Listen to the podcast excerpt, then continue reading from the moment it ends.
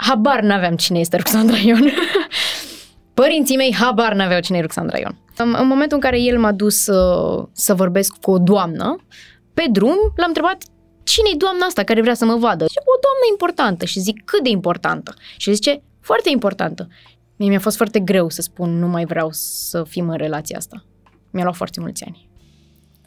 Știi? Um, și m-am simțit vinovată că nu mai vreau. Dilema cu Emma de la ZU, un podcast Zunivers.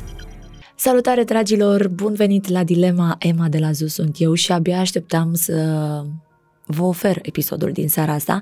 Un episod ca o poveste de viață, dar dacă suntem puțin atenți, ca în filme. Cel puțin în cazul invitatei mele care a făcut un pariu cu viața și l-a câștigat. Vorbim astăzi, dragilor, cu Cristina Ciobănașu. Ascultați povestea ei pentru că e o poveste cu foarte multă morală frumoasă, cu foarte multe lecții, dar și cu foarte multă motivație, dacă vreți. Privind uh, povestea ei și ascultând-o, poți să spui în orice moment că viața, așa amară cum e ea pe locuri, ți se poate schimba oricând. Important este ce alegi să faci, cu ce ți se dă. Vă las cu Cristina Ciobănașu. Bine ai venit la Dilema, Cristina! Bine te-am găsit, îți mulțumesc pentru invitație și uh, abia aștept să vorbim cât mai multe să mă descoși. A, nu să te descoți, că nu vreau să te descoți, că sunt sigură că lucrurile vor curge așa frumos uh, uh de natural. la sine. Da. Și, uh, nu știu, mi s-a dus așa uh, spaima că oamenii vin aici și descos. Doamne ferește, dar știi cum e când ești în poziția de uh, intervievator, deții controlul. Când ești în poziția de invitat, uh, te și gândești oare ce o să fii întrebat. Și am făcut și o rimă. Uh, de fapt, acum îmi dau seama că tu ești de multe ori în ambele ipostaze. Da.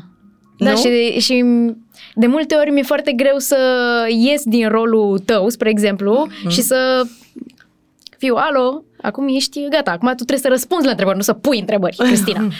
Poți să și pui întrebări aici, poți să și răspunzi dacă vrei, mi-ar face plăcere, uh, putem să facem ce vrem noi. Cum ți-a fost ziua?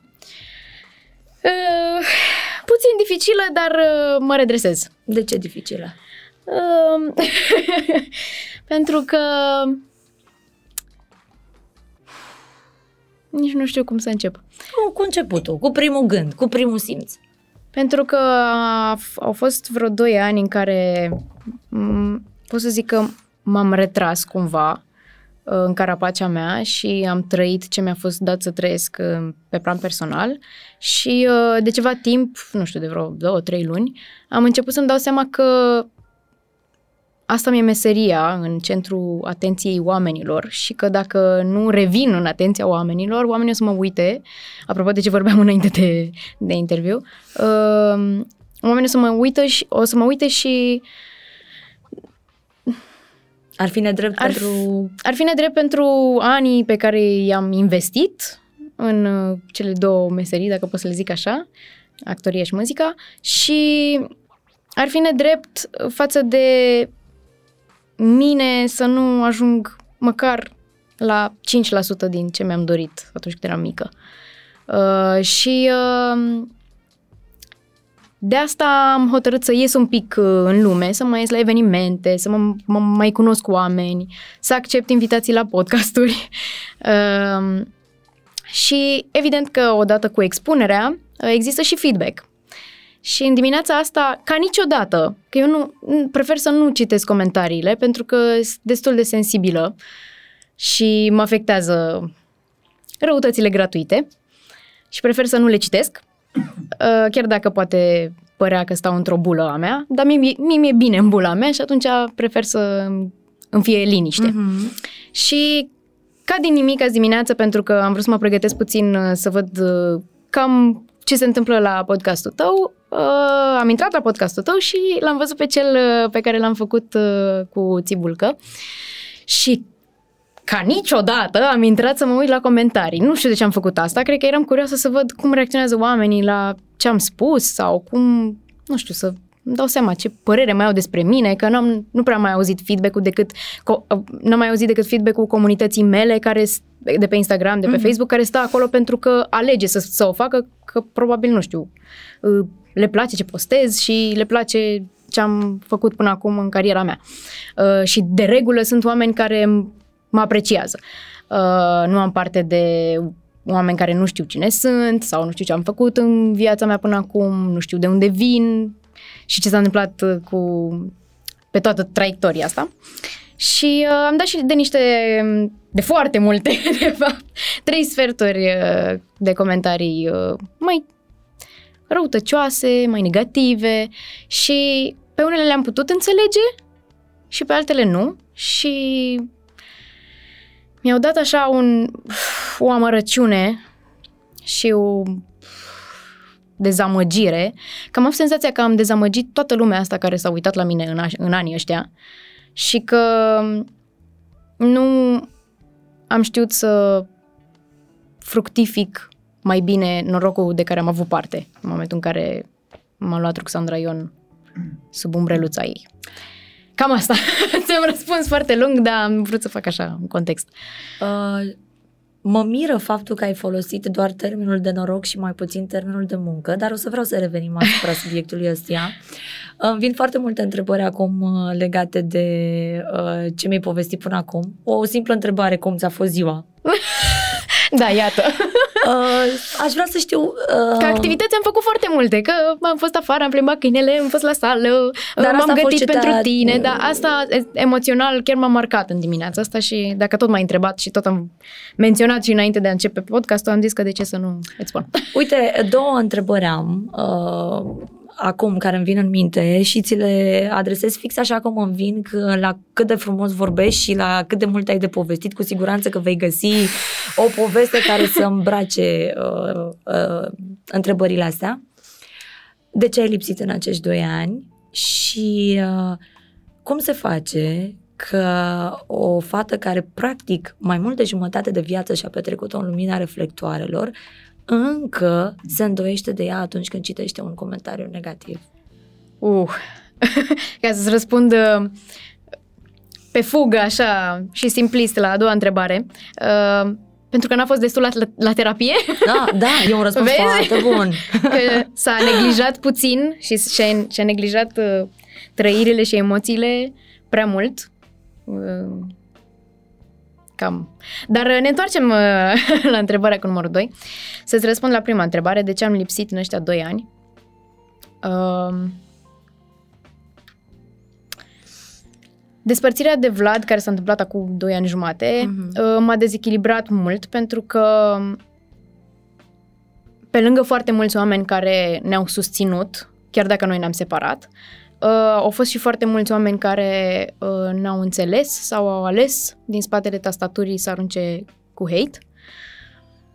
Uh, și chestia asta pe mine m-a, m-a debusolat un pic. Mi-am dorit uh, un pic de uh, umbră, să zic așa. Mi-am dorit uh, să nu mai atrag atenția oamenilor decât cu ceea ce fac în plan profesional. Uh, mi-am dorit să excelez din punctul ăsta de vedere și să nu mai conteze atât de mult alegerile din plan personal, pentru că mi s-a demonstrat că după 9 ani în care am vorbit frumos despre o relație care chiar a fost frumoasă, uh, a fost primită atât de uh, nu știu cum să zic, ca un cutremur, așa, știi? Ca și cum uh, decizia noastră a doi oameni care s-au iubit și nu se mai iubesc și au ales să se despartă, ar fi putut fi a altora decât noi doi. Mhm. Știi? Mhm. Și chestia asta m-a speriat foarte tare. Adică nu are legătură cu Vlad, nu are legătură cu oamenii care până la urmă și-au dat cu părerea asta e, na, noi am făcut public anunțul, era și de așteptat ca oamenii să-și spună părerea. Uh, m-a dezechilibrat fix uh, și m-a speriat fix chestia asta că pe mine m-a afectat părerea lor. Și atunci am zis că ok, eu trebuie să mă retrag puțin și să mă reclădesc, știi? Să, să demontez tot ce credeam înainte. Wow! M-am uh, emoționat, mi s-a făcut pielea de găină puțin. Um, am simțit nevoia să mă retrag, să dărâm tot ceea ce învățasem despre mine și despre modurile mele de a face față unor situații dificile și să încep să clădesc la loc. Nu sunt clădită, sunt la fel de terci. Ce frumos să spui despre tine că ești încă în construcție. Oh, mă gândeam, deviez acum de la subiect, dar mă gândeam că de-a lungul timpului, cel puțin de când am terminat liceu, deci de 9 ani, Jesus mult, Doamne, nu? a trecut timpul. Uh, de 9 ani încoace am tot primit uh, propuneri uh, de a mă alătura unor comunități de elevi, studenți, care își doresc cumva să audă niște sfaturi, o îndrumare din partea unor oameni care au reușit în viață și ar putea să dea mai departe din învățăturile lor.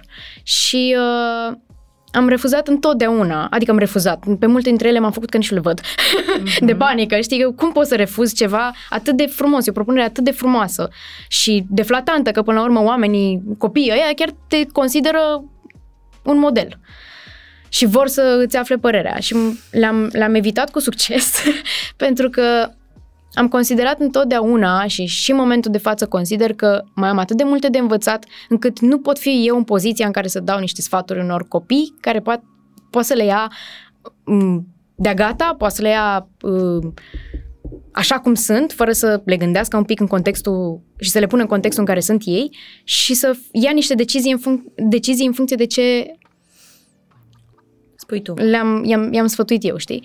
Și uh, apropo de chestia asta că m-am retras, mi-am, mi-am dorit și îmi doresc în continuare și chestia asta, uh, să, să pot să fiu mai... să mă cercetez mai bine ca să pot să-mi dau seama ce vreau să dau mai departe oamenilor din experiența mea. De multe ori m-am gândit că eu nu am ce să împărtășesc pentru că în povestea mea nu știu, 50, 60, 90% a avut un mare rol norocul. Că dacă nu aveam noroc, nu știe nici naiba de mine, de hai să fim serioși, știi? Adică poate că ră- rămâneam, nu știu, să cânt în corul bisericii în satul în care m-am născut. Și nu știa nimeni cine e Cristina Ciubănașu. Și pe bună dreptate, știi? Uh, acum, probabil că o să-mi dau seama la sfârșitul vieții, nu știu care va fi acela, cât la sută din viața mea profesională și personală până la urmă. Uh, a fost uh, noroc și cât la sută munca pe care am depus-o eu să fructific acel noroc. Până atunci uh, mă chinui să țin standardul sus. Bun, la a doua întrebare a ta. Desigur, dacă vrei să mă mai întreb ceva, că eu mi-am luat rolul de... nu, mă Pre- preiau că... controlul aici și mă simt uh, puțin prost. N-ai de ce. Uh, mă gândeam că perioada asta de 2 ani pe care tu ai luat-o vine la pachet cu foarte multe lucruri pe care până la urmă o adolescentă, putem să-i spunem așa. Da. Da. Uh, are de-a face poate pentru prima dată. Uh-huh. Despărțirea de prima dragoste, care uh, prima dragoste care nu s-a petrecut nici de cum în, doar în confortul caselor lor, da. ci în confortul caselor oamenilor și a generației întregi de, de copii care au urmărit serialele în care voi performați. Um, și acest uh, uh, timp de a înțelege despărțirea și ce urmează după ea, și din punct de vedere profesional, dar și din punct de vedere personal. Pentru că până la urmă tu și Vlad erați emblema generației. Așa este. Adică cred că ai avut de-a face cu multe lucruri pe umerii tăi atunci. Uh, au fost foarte multe. păi, uh, evident că în afară de partea asta sentimentală și emoțională prin care treceam noi doi Încercam să ne dăm seama cum să facem să trecem peste această despărțire întregi la cap. Uh, ne gândeam și cum o să primească oamenii care ne-au idolatrizat niște ani de zile datorită fenomenului La La Band, uh, cum o să primească această veste și ce o să însemne pentru ei, dar și pentru, mai ales pentru noi pe viitor. Și cum faci să le explici oamenilor fără fără să te pui chiar pe tavă că totuși oamenii aia care s-au despărțit au suferit acolo, știi? Ai simțit asta? Oh, da. Doamne, a fost crunt. a fost crunt. A fost și a fost și prima despărțire din viața mea. Asta zic, că a fost și prima despărțire. Uh, știi cum e? Uh, despărțire televizată, știi? Fix așa a fost, o despărțire televizată, pentru că noi ne-am dat seama că după momentul anunțului oficial în online, pe care l-am făcut, că ne-am dorit noi, ne-am dat seama că vor veni uh, foarte multe părți interesate, gen presă, să ne descoasă. Și am zis, noi nu suntem pregătiți să facem treaba asta separat. Noi trebuie să o facem în echipă, așa cum am făcut-o și până acum. Cum împreună am dus toată povestea asta, trebuie să o și încheiem tot împreună, ca oamenii să înțeleagă că noi ne dorim să, ră- să rămânem în relații bune și că e o decizie pe care ei trebuie să o ia așa cum e și să ne susțină mai departe dacă își doresc, evident. Dar că noi suntem ok cu asta. Și a fost o perioadă, țin minte, o săptămână, am făcut așa un tur pe la toate emisiunile din, din Trust. Uh, și mi-aduc aminte că stăteam în spate înainte de a intra în uh, emisiune și nici nu ne puteam uita unul la celălalt, pentru că era atât de greu ce aveam de făcut să mergem acolo și să vorbim frumos despre ceva ce era atât de dureros și atât de proaspăt, uh, încât nu ne puteam uita unul la celălalt. Și după ce plecam, nici nu mai știu, cred că plecam, da, am plecat cu mașini separate, că eram, se și mutase de la, de la mine. Uh, plecam cu mașini separate și ne făceam cu mâna, știi, și eram, Ah, Doamne. Cred că nu există gest mai trist între doi îndrăgostiți. Nu îndrăgostiți, între doi oameni care s-au iubit și și-au împărțit uh, da, viața, e... decât gestul ăsta atât de frumos. Și, și Regina îl face. Nici măcar așa, știi? Era... Știi, și Regina îl face, dar este... Hai că am făcut-o și deci, pe asta. Dacă despărțirea ar avea un, uh, un semn, cred că ăsta ar fi. Oh, da. Da, fix așa. Și săptămâna aia a fost uh, început de februarie. Uh, a fost extrem de chinuitoare pentru că ne și sunam, știi? Adică pe lângă ce treabă aveam de făcut, ne și sunam să ne vărsăm off Pe ce vi se întâmplă? Pe ce ni se întâmplă, știi? Adică noi în continuare rămăsesem cei mai buni prieteni. Știi? Dar era dureros să o faci cu omul care era totuși uh, îndurerat că trebuie să pună punct, știi?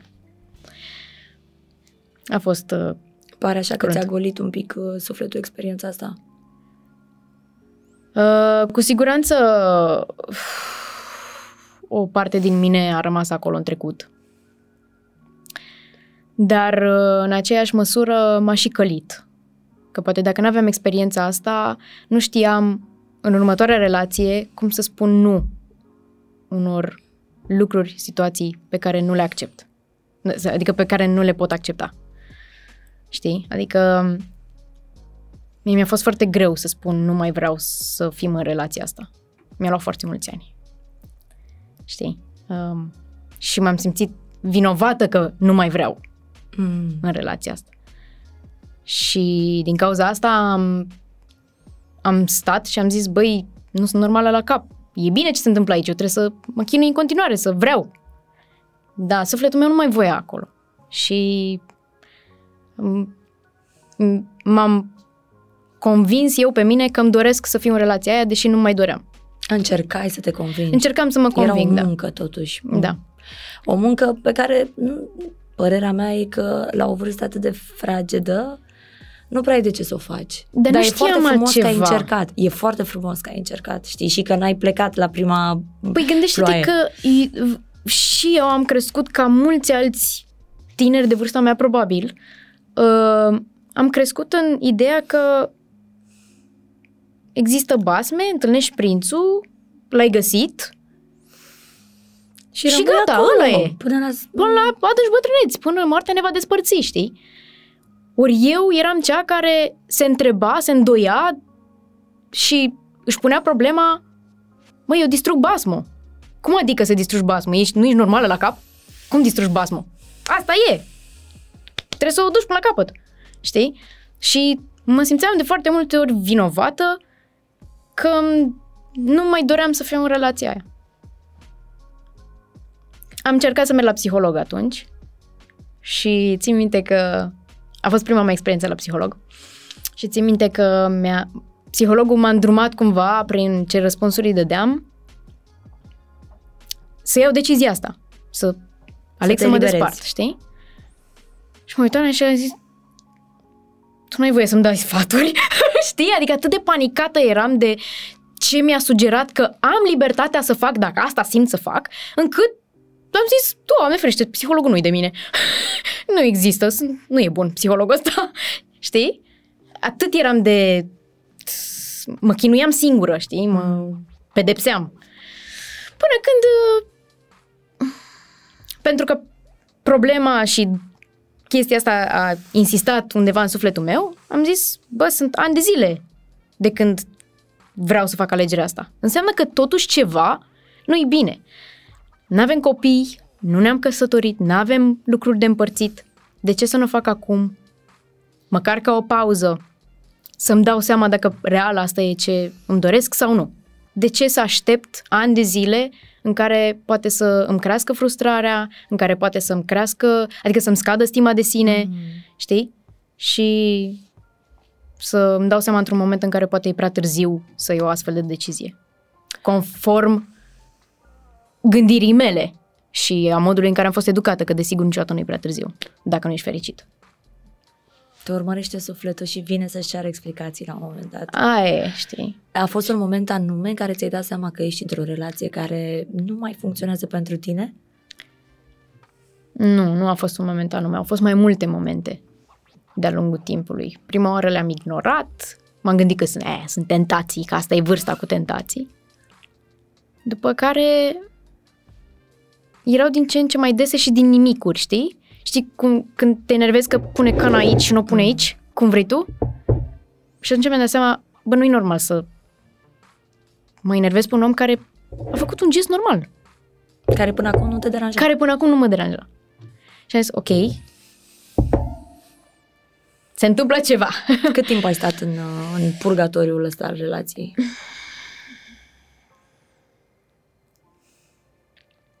Conștient, adică din momentul în care am luat decizia că sigur asta e ce vreau să fac, cam un an.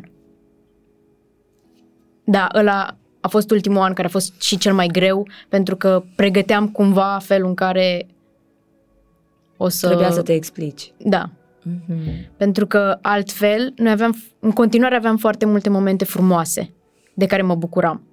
Și pentru el a fost foarte greu să înțeleagă cum adică nu suntem bine.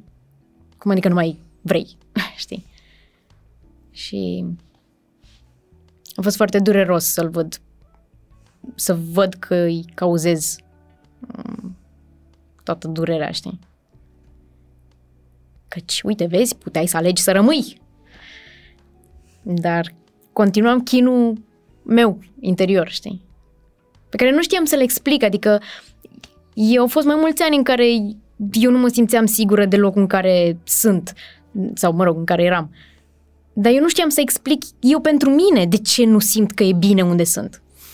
Nu, nu știam să pun pe foaie sau să mă gândesc eu singură, dar de ce nu-i bine? Că uite, adică de câte ori vorbeam cu oameni care uh, găseau avantaje și găseau părți bune ale relației noastre, eram, da, uite, vezi, Mhm. e super. Și de câte ori găseam oameni cu care rezonam în durerea mea, eram, da, ai dreptate, dar eu de ce nu pot să exprim lucrurile astea?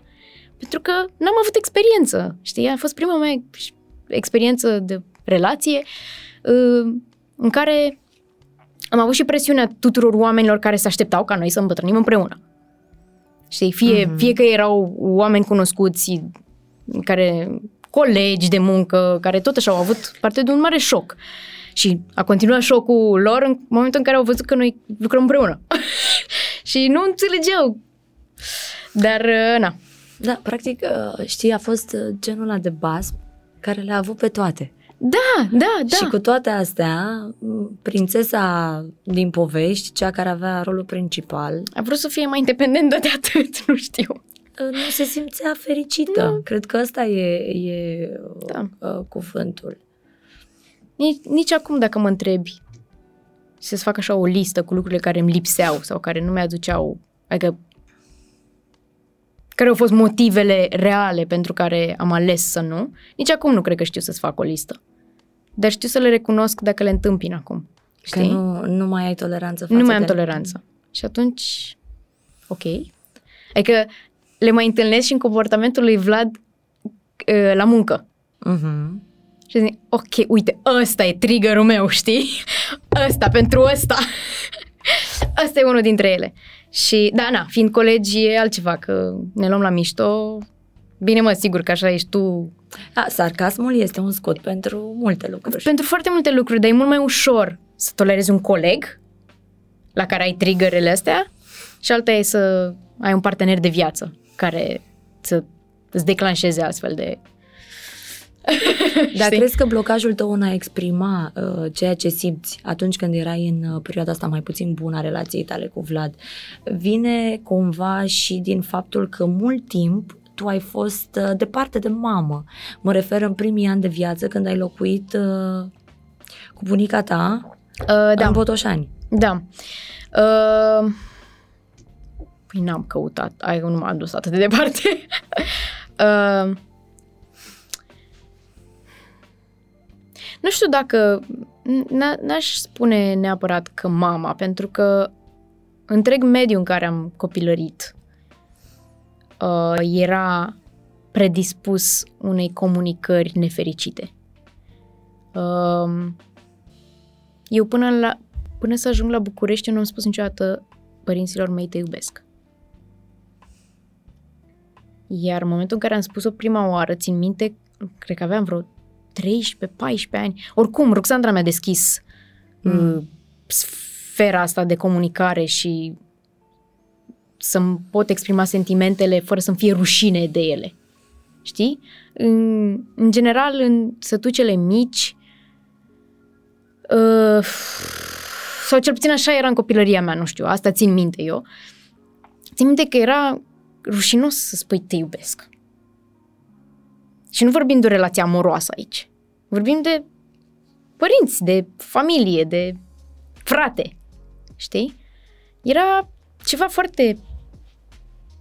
Abia o vedeam la televizor spunându-se, nu știu, poate o asociam cu scenele uh, romantice care mă um, făceau să mă rușinez la vârsta aia, nu știu. Chiar nu știu să zic, nu am căutat un răspuns concret, dar țin minte că până pe la 13-14 ani eu nu am spus te iubesc niciodată părinților mei și în momentul în care i-am spus mamei prima oară pe la 14-15 ani, de fapt nu, cred că mai târziu,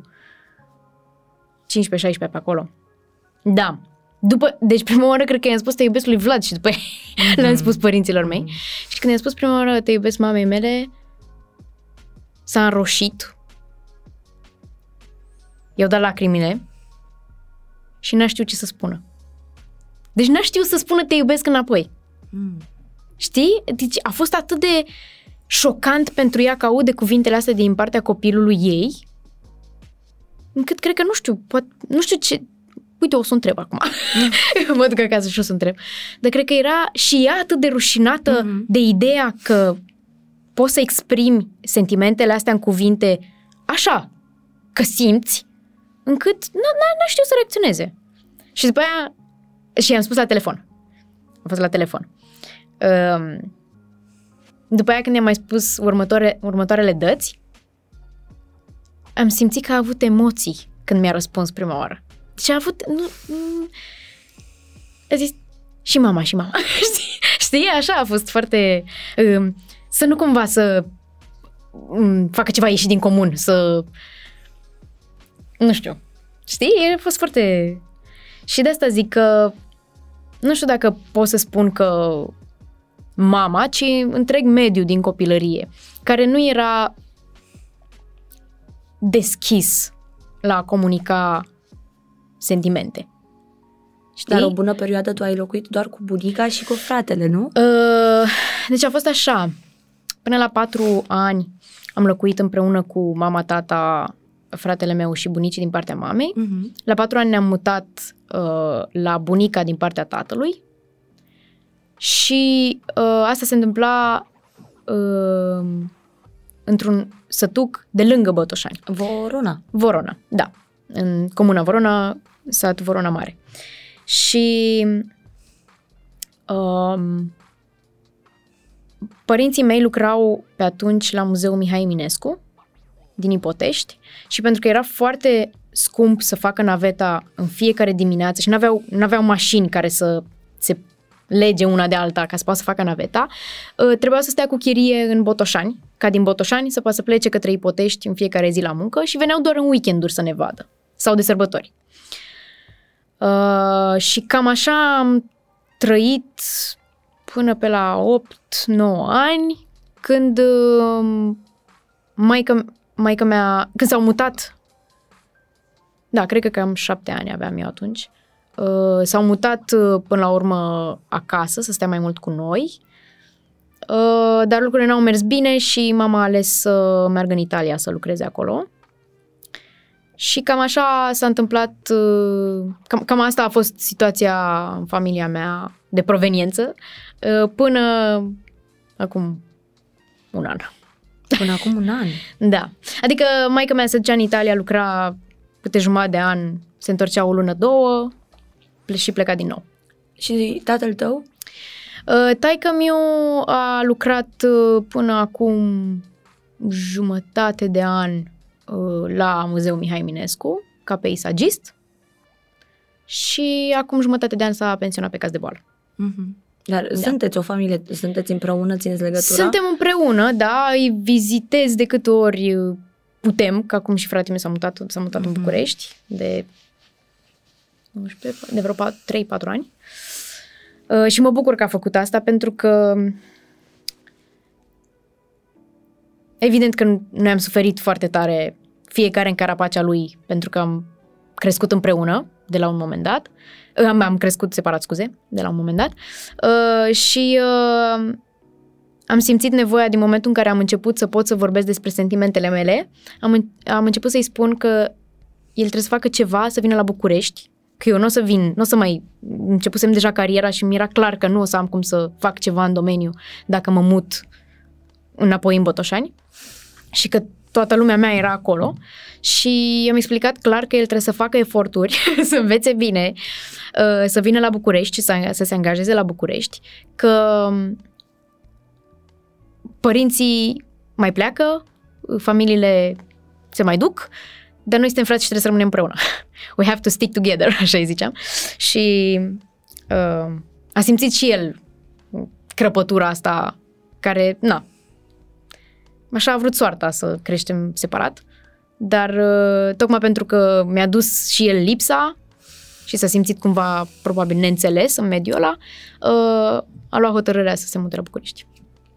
Când spui că ați uh, crescut separat, te referi la momentul ăla din viața ta, când tu, practic, iar a trebuit să treci printr-o despărțire, chiar dacă atunci nu părea așa. Da, nu părea despărțire. Nici o... nu a fost despărțire, dar n-a...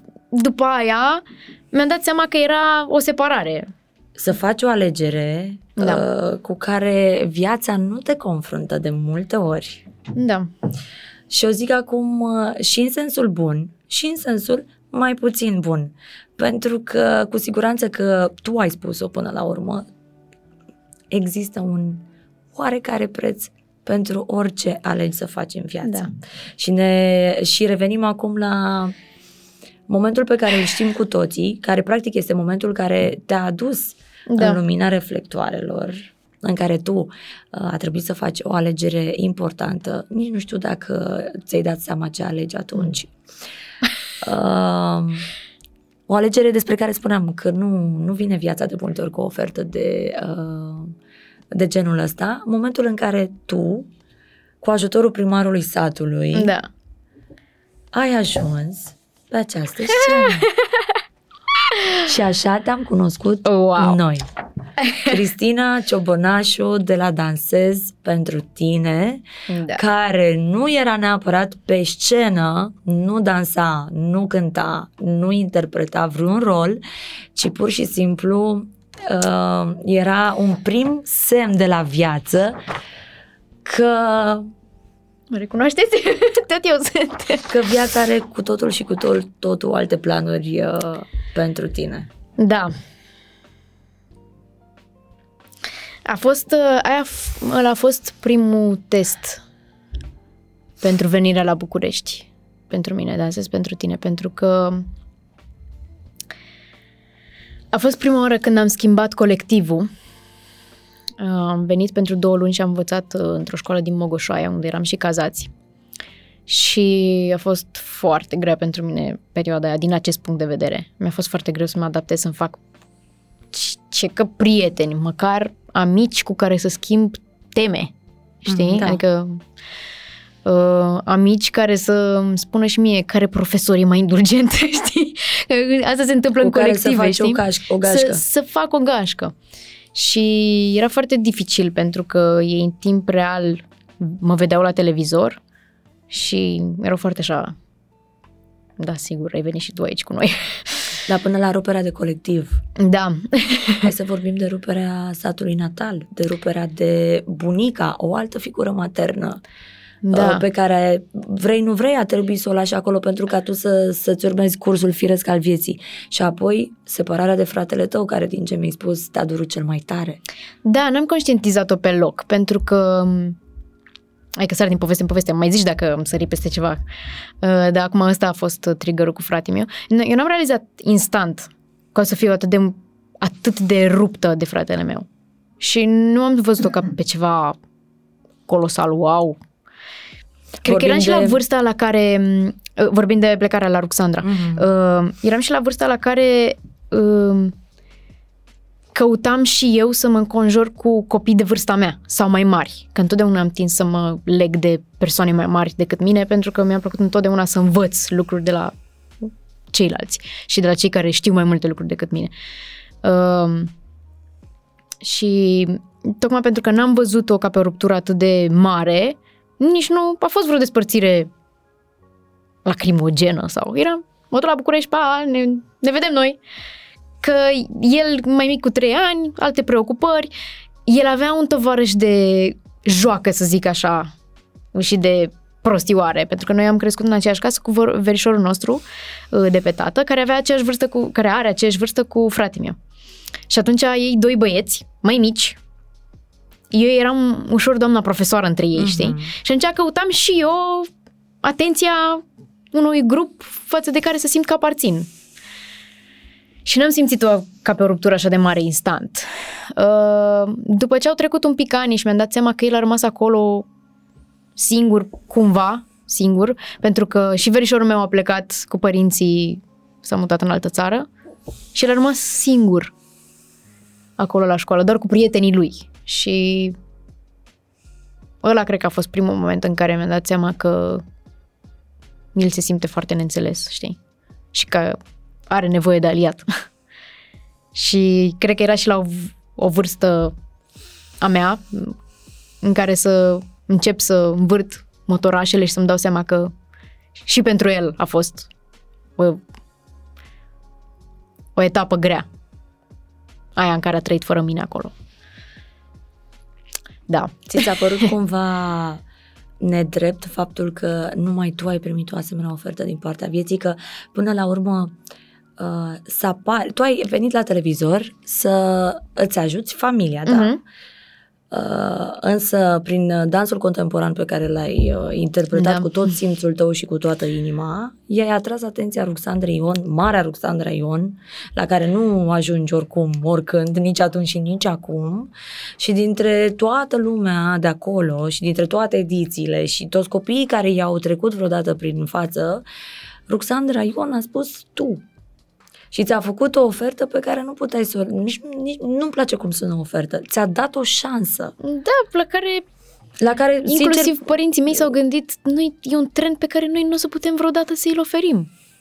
Ca asta a fost, știi, um, discuția, așa, așa s-a purtat discuția pentru ei. Are copilul nostru o șansă pe care nu o să putem noi vreodată să o egalăm prin nimic. Oricâți bani am avea vreodată. Chit că nici măcar nu, era, nu mai era vorba de bani, că era vorba de atât de suport financiar cât și de suport emoțional, că eu m-am dus în casa unor oameni. Ei puteau să aleagă să mă pună într-o chirie și să nu se leagă nimic de mine, că era foarte posibil ca toate anturajele să mă mănânce de vie. Știi? Venită dintr-un sătuc super protejat în care cel mai mare viciu e, nu știu, fumatul.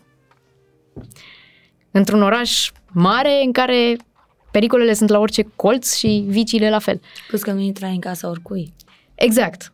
Mă rog, ei pe atunci mai mult de inimă de țigan care ne plăcea tuturor și ne uitam la televizor, nu știam noi că atunci nu era atât de cunoscută zona asta din spate, de cine produce serialele și uh, show-urile de televiziune, ce, ce jocuri se întâmplă în spate, nu erau atât de în fața oamenilor, știi, uh-huh. ca acum.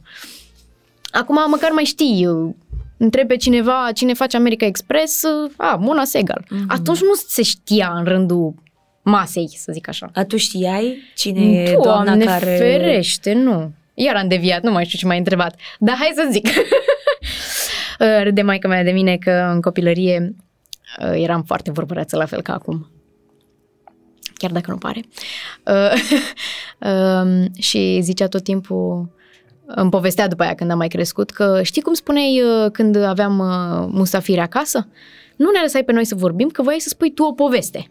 Și ziceai, dacă încercam să te întrerupem, ziceai, stai să-ți spun. Nu, dar stai să-ți spun. Și mai că mi-a face tot timpul mișto de mine și zice, ia, hai, spune-mi. și zic, stai să-ți spun. Deci astăzi am fost la cumpărători și nu știu ce și nu știu cum. Da, paranteză. Uh, habar n-aveam cine este Ruxandra Ion.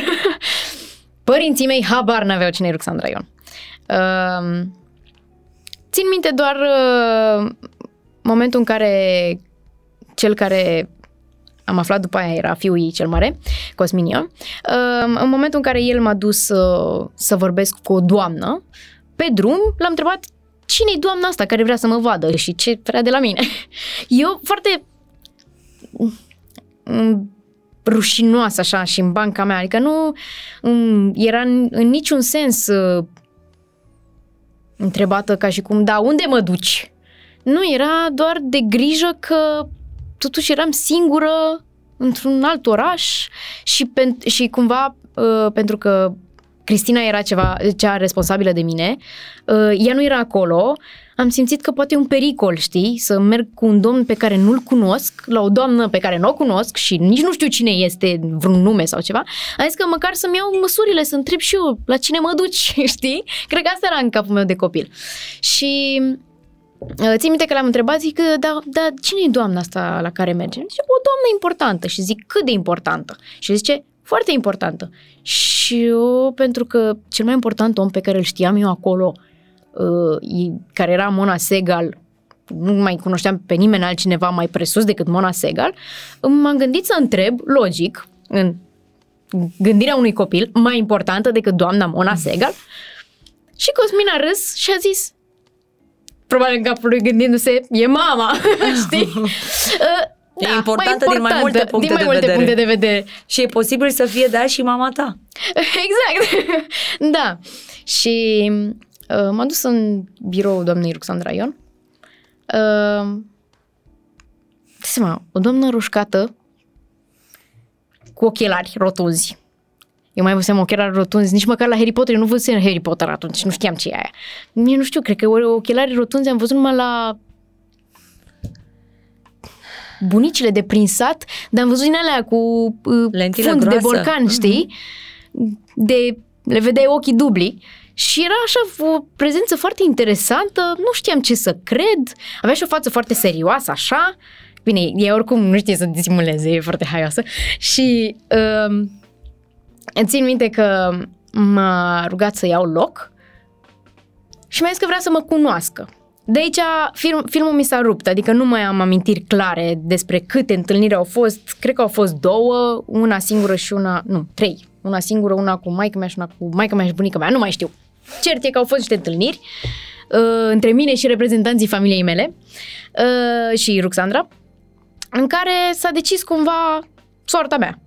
Și nu știu, nu mai știu dacă am mai vorbit eu mai multe lucruri de atât, dar singurul lucru pe care îl mai țin minte e faptul că uh, Ruxandra sau mama m-au întrebat uh, da, dacă aș avea o problemă cu a veni la București să trăiesc în casa lor și uh, să mă ajute să merg la o școală bună de muzică și am zis că, păi nu, cred că singura problemă e că o să fie doar de părinți, da, atâta tot. Asta e tot ce am putut să, să spun eu atunci, știi? Și uh, din momentul ăla viața mea s-a schimbat total. Uh, trecând, trecând timpul și uh, devenind real o parte din uh, familia Ion, uh, fără acte, dar sufletește sunt de acolo. Uh, țin minte că mi-a povestit Ruxandra că am, și eu am prins mai mult curaj să vorbesc cu ea și așa și am întrebat-o la un moment dat, mulți ani mai târziu, uh, dar cum, cum s-a întâmplat? Că cum v-ați hotărât să... Cum de mai ales tocmai pe mine? Dar ce s-a întâmplat acolo? Și tot timpul îmi zice uh, că a văzut ochii aia albaștri înlăcrimați și s-a topit inima și a zis că trebuie să facă ceva. și a făcut. da.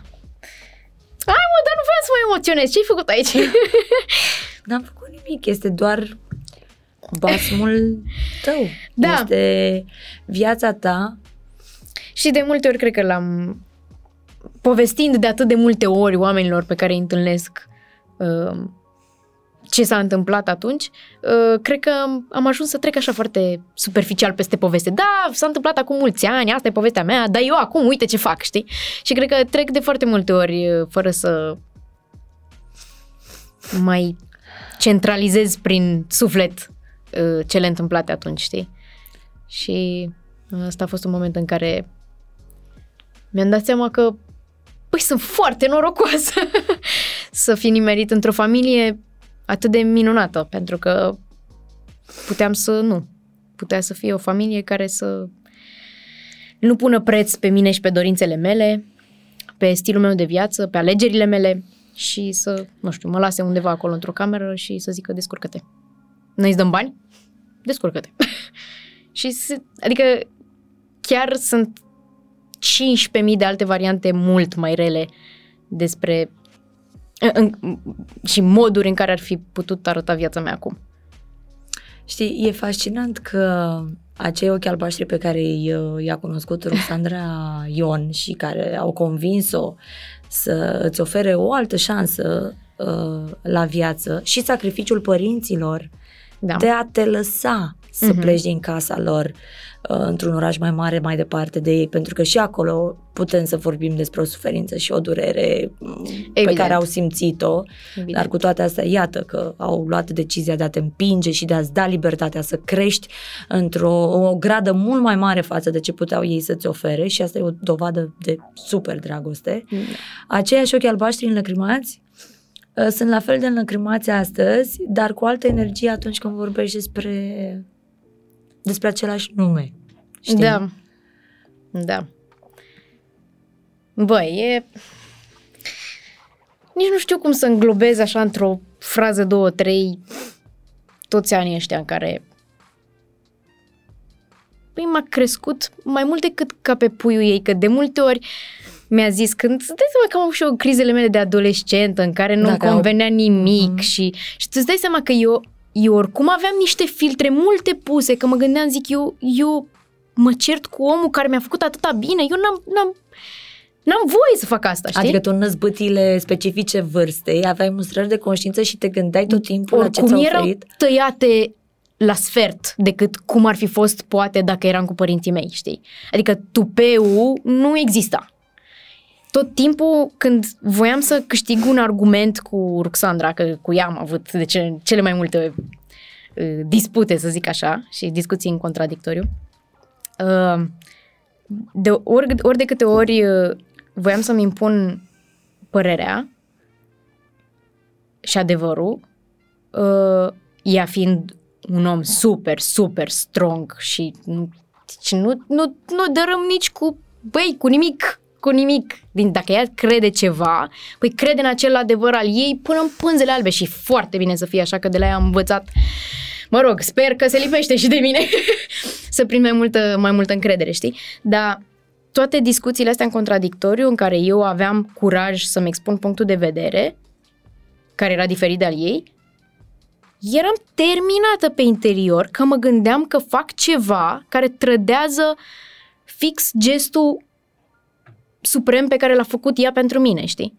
Adică omul ăsta m-a ajutat, mi-a dat mâncare, m-a uh, ținut în casa ei, mi-a dat iubire, m- mi-a deschis uh, cumva uh, inima și către toată familia ei care m-a luat în sânul ei, să zic așa, și m-a tratat ca pe un om de-al lor și eu am tupeu să o contrazic. Deci era ceva în sufletul meu, tremuram, tremuram, îmi tremurau oasele, stomacul, ficatul, tot tremura în mine când trebuia să am un... Când, când îmi doream să îi explic că am și eu adevărul meu. Că na, asta se întâmplă în adolescență când încep și copiii să o ia pe drumul adultului. Dar cu siguranță că Ruxandra știa exact la ce... Evident, doar că ea n-a mai avut fete. cu băieții a fost ușor, că băieții, în momentul în care au avut adevărul lor, și-au luat tălpășița, știi? Și și-au făcut familiile lor. Cu o fată n-a mai avut experiența asta. Uh, plus că tu îți dai seama că în cârca ei era o dublă responsabilitate, că Mhm. avea grijă de un copil, de o fată, trei, de un copil, de o fată, ce nu mai avusese până atunci, și de un copil al altor oameni în fața cărora ea trebuie să răspundă dacă se întâmplă ceva? Nici nu vreau să-mi imaginez în anii ăștia de câte ori nu i-a țâțâit Mhm. tot corpul, gândindu-se că poate face o alegere greșită pentru mine în fața părinților mei, părinților mei, știi? Nici nu vreau să mă gândesc de câte ori a stat și a pus în balanță dacă să mă bage în vreun serial sau nu. Că ea știe, știa de dinainte cu ce vine la pachet celebritatea. Dar Îți până dai seama la... că ea, ea, ea a avut și discuția asta cu ea. Oare dacă îi dau ocazia acestui copil să descopere celebritatea, o să știe să o ducă? O să o distrugă? O să se simtă confortabil? Îi fac un bine sau un rău? Că ea știa cu ce se mănâncă. Abracadabra a fost uh, prima ei experiență cu copii și cu fenomen atât de mare. Am mai trecut prin asta, ca coordonator, să zic așa, și a văzut ce se, ce se poate întâmpla cu și niște există copii un preț cărora... al celebrității pe care l-ai plătit? Până acum? Pentru că, practic, anii tăi de, de contur, dacă vrei, de șlefuit, ca mm, anii tăi în care te formezi, în care începi să-ți dai seama ce vrei de la viață, ce-ți place să faci, care sunt oamenii pe care îi vrei în preajmă, cât de mult poți să alergi după meseria ta, cât, o, cât de mult o lași să vină în spațiul ăsta intim. Crezi că există un preț pe care îl plătești pentru to- toată strălucirea asta? Probabil că există, dar dacă stau să... Am regrete. am regrete. Regret că nu am învățat mai mult în școală, că n-aveam cum. Adică nu, nu puteam să le fac pe amândouă mm-hmm. perfect. Era ori reușesc să mă descurc cu amândouă și cu viața profesională și cu școala, ori uh, mă scufund într-una din ele. Și atunci a trebuit să, din mers, să-mi dau seama cum să jonglez cu amândouă. Și evident că n-am putut f- să le fac pe amândouă perfect. Uh, Deci da, regret că nu am putut în- fi mai implicată în procesul de um, cultivare a culturii generale, dacă pot să zic așa. Uh, regret că nu am avut mai mult timp să studiez un instrument care să mă ajute astăzi să compun muzică de care sunt atât de legată. Acum îmi este foarte greu. Pentru că nu mai am aceeași memorie, aceeași concentrare, aceeași atenție, uh, rețin mult mai greu, e crunt. Și crunt să înveți un instrument la vârsta asta. Și regrete uh, în ceea ce privește, nu știu, distanța pe care e posibil să fie creată între tine și bunica, între tine și fratele tău, cu decizia asta de, de a-ți mări o, orizontul. Nu, nu regret, pentru că odată că am primit o șansă pe care la care mulți nici nu visează și n-am, n-am voie să regret așa ceva. Adică aș fi seriously, adică chiar nu vezi ce ți s-a întâmplat? Știi, nu, nu, sunt super aware de ce s-a întâmplat și am toată recunoștința pentru faptul că mi s-a oferit șansa asta. Uh, poate că mi-ar fi plăcut să-i vizitez mai des, pe ei mei, dar nu pot să spun că e un regret, pentru că eu în timpul ăsta în care nu i-am vizitat și am pierdut, da, am pierdut niște momente care nu se mai întorc, dar am câștigat alte lucruri. Am câștigat relația cu Vlad, care evident că m-a, m-a, fă, m-a ajutat să mă construiesc ca om. Um, am câștigat toate plecările prin țară cu trupa, am câștigat ocazia de a face o meserie extraordinară numită actorie și care acum îmi dă aripi, indiferent că sunt plătită sau nu, dacă îmi dai să joc un rol care să-mi placă, sunt nici nu mai contează, o să mănânc apă, știi? Adică am câștigat atât de multe, am câștigat o familie, o a doua familie care m-a îmbrățișat ca și cum aș fi fost acolo din totdeauna. Deși sunt convinsă că și pentru ei a fost dificil, că eu am și fost foarte retrasă mult timp, pentru că aveam senzația că poate nu-i locul meu să fiu acolo, știi? M-am, mult timp m-am simțit dezrădăcinată. Mult timp, mulți ani. Uh, până când am avut curajul să vorbesc despre ce simt și să-mi dau seama că sunt doar nebună.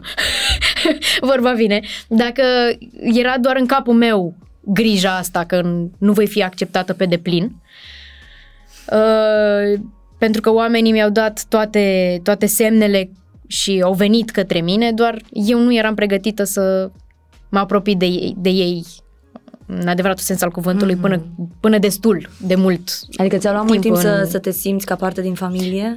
Mi-a luat mult timp pentru că nu mi-am dat eu voie să mă simt ca parte din familie. Mă, eram foarte rușinată și aveam senzația că poate nu merit să fiu și să primesc toate cele, știi? Nu știu, poate asta a fost generată și de faptul că știam că fratele meu nu le primește. Sau, nu știu. Aici și... simt eu o urmă de tristețe și vinovăție pe care tu ți le-ai pus așa cumva pe umeri uh, legate de povestea asta. Uh, ți-am zis, nu regret nimic din ce s-a întâmplat. Dar asta nu înseamnă că nu fac acum eforturi să recuperez anii pierduți, să zic așa. Adică anii în care nu am putut fi lângă ai mei în adevăratul sens al cuvântului. Uh, și de asta am adus-o pe mama la București. Uh, tata, e, e, tatălui meu e, greu, e foarte greu să se adapteze la oraș. Mama de bine de rău, unde a muncit în Italia, a văzut și alt fel de a trăi și s-a adaptat mai ușor la statul la apartament în București.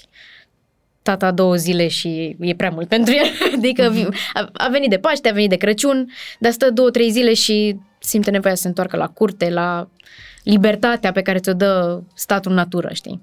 Practic, tu, tu ești atât de, de mulțumită și de recunoscătoare pentru șansa asta pe care viața ți-a dat-o, încât nu o poți considera nedreaptă doar pentru că nu a fost și fratele tău inclus.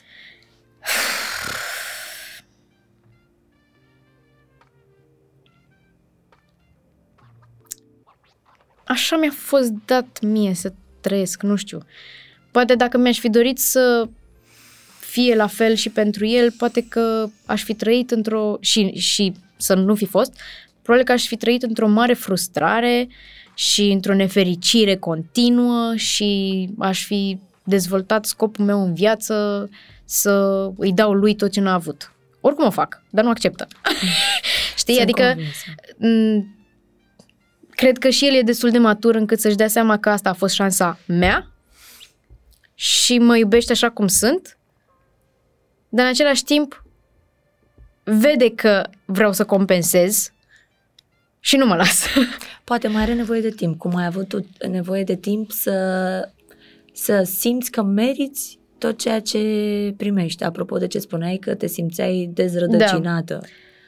Nu-mi dau seama ce el. El ești foarte orgolios, nu acceptă să fie ajutat și asta o am și eu. Adică mult timp, uh, deși aș fi putut apela la oamenii potriviți care uh-huh. să mă mhm. ajute să ajung mai departe în carieră, fie pe uh, domeniul muzical, fie pe domeniul uh, actoriei.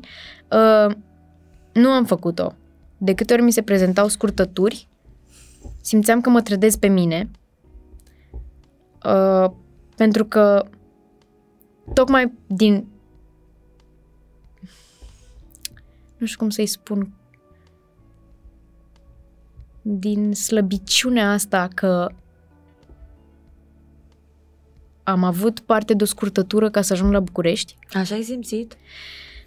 Așa simt și astăzi, pentru că văd atât de mulți tineri, copii uh, care sunt de 500 de ori mai talentați decât mine pe orice domeniu, care nu au nici pe departe norocul pe care l-am avut eu și care nu au șansa să exceleze și să fie, nu știu, în vârful lumii acolo. Și eu care, da, sigur, am talent, dar nu sunt vreo wow, știi? Eu am avut parte de norocul ăsta, am avut parte de scurtătură și tocmai pentru că eu simt că am avut, nevo- am avut parte de scurtătură, vreau să le dau și lor ocazia să aibă o scurtătură, știi? Doar că ei nu acceptă, pentru că ei, ei vor drumul ăla organic pe care îl vreau și eu atunci când vine vorba de carieră, știi? Mm-hmm. Vreau ca oamenii când mă văd pe sticlă să zică a ajuns acolo pentru că a meritat, că a făcut eforturi și că e acolo pe puterile ei. De câte ori sunt nesigură de locul meu și de traiectoria mea și mă gândesc, da bă, dar dacă n-aveam noroc, degeaba am muncit. Vin prietenii și iubitul meu, care, mă rog, zic doar de ei pentru că doar cu ei vorbesc despre asta. Um, Adică am dispoziția și sunt deschisă să vorbesc cu ei despre asta pentru că știu că ei mă înțeleg. Um, și de câte ori le mă aud vorbind așa, uh, îmi spun încetează să mai dai atât de mult vina pe noroc și mai dă pu- pu- puțin mai mult vina și pe sacrificiile pe care le-ai făcut tu și pe munca ta. Că poate că dacă era altul în locul tău sau poate dacă nu erai destul de matură în momentul în care ai ajuns la București, poate că făceai niște alegeri extrem de greșite care să nu te mai aducă în punctul ăsta. Poate că alegeai să fii leneșă și să profiți de faptul că mama ta adoptivă e Ruxandra Ion și că îți poate oferi toate scurtăturile posibile și te poate pune în legătură cu toți oamenii posibili. Puteai face asta, dar n-ai făcut-o. Și ăla e momentul în care zic, da, ai dreptate. Știi, dar tot, tot nu pot să tot nu pot să accept că am făcut și eu ceva din tot procesul ăsta. Am depus și eu niște eforturi. Știi? Mm. Nu. Până la urmă, aici vorbești o latură a modestiei foarte nobilă și foarte frumoasă. nu o consider mo- modestie. Mult timp mi s-a zis că e modestie și la un moment dat am crezut și eu că e modestie. Dar nu e modestie. E doar ancorare în prezent, ancorare pe pământ și decizia de a alege să vezi real lucrurile. Nu e modestie. Că dacă era modestie, poate că era falsă. Știi? Și nu știu, mi s-a, mi s-a zis atât de, mult, de atât de multe ori de către oameni cu care am lucrat, oameni um, care au multă experiență în domeniul actoriei, în domeniul cinem- cinematografic.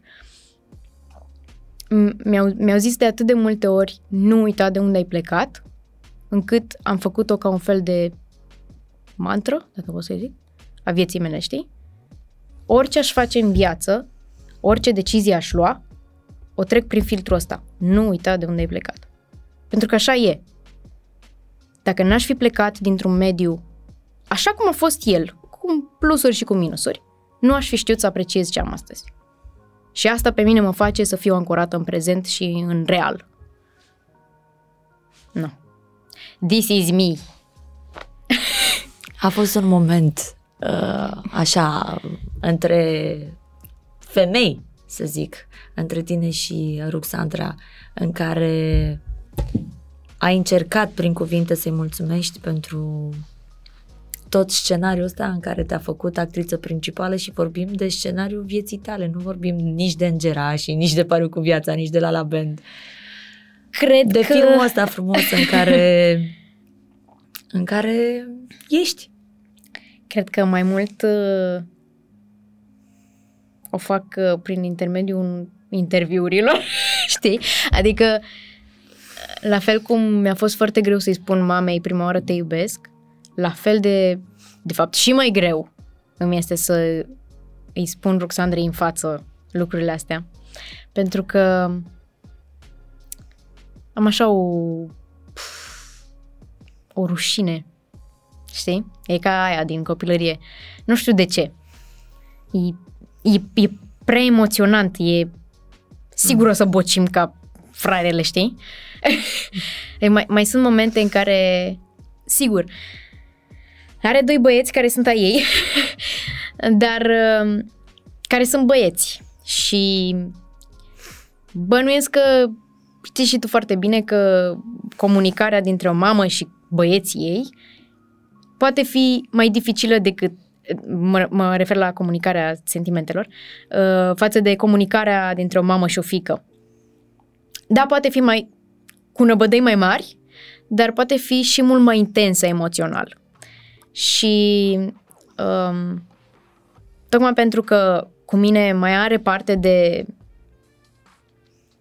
momentele astea de emotivitate în care se lasă vulnerabilă în fața mea. Uh, ne-am atașat amândouă foarte mult una de cealaltă atunci când vine vorba de destăinuiri, știi, mm-hmm. emoționale.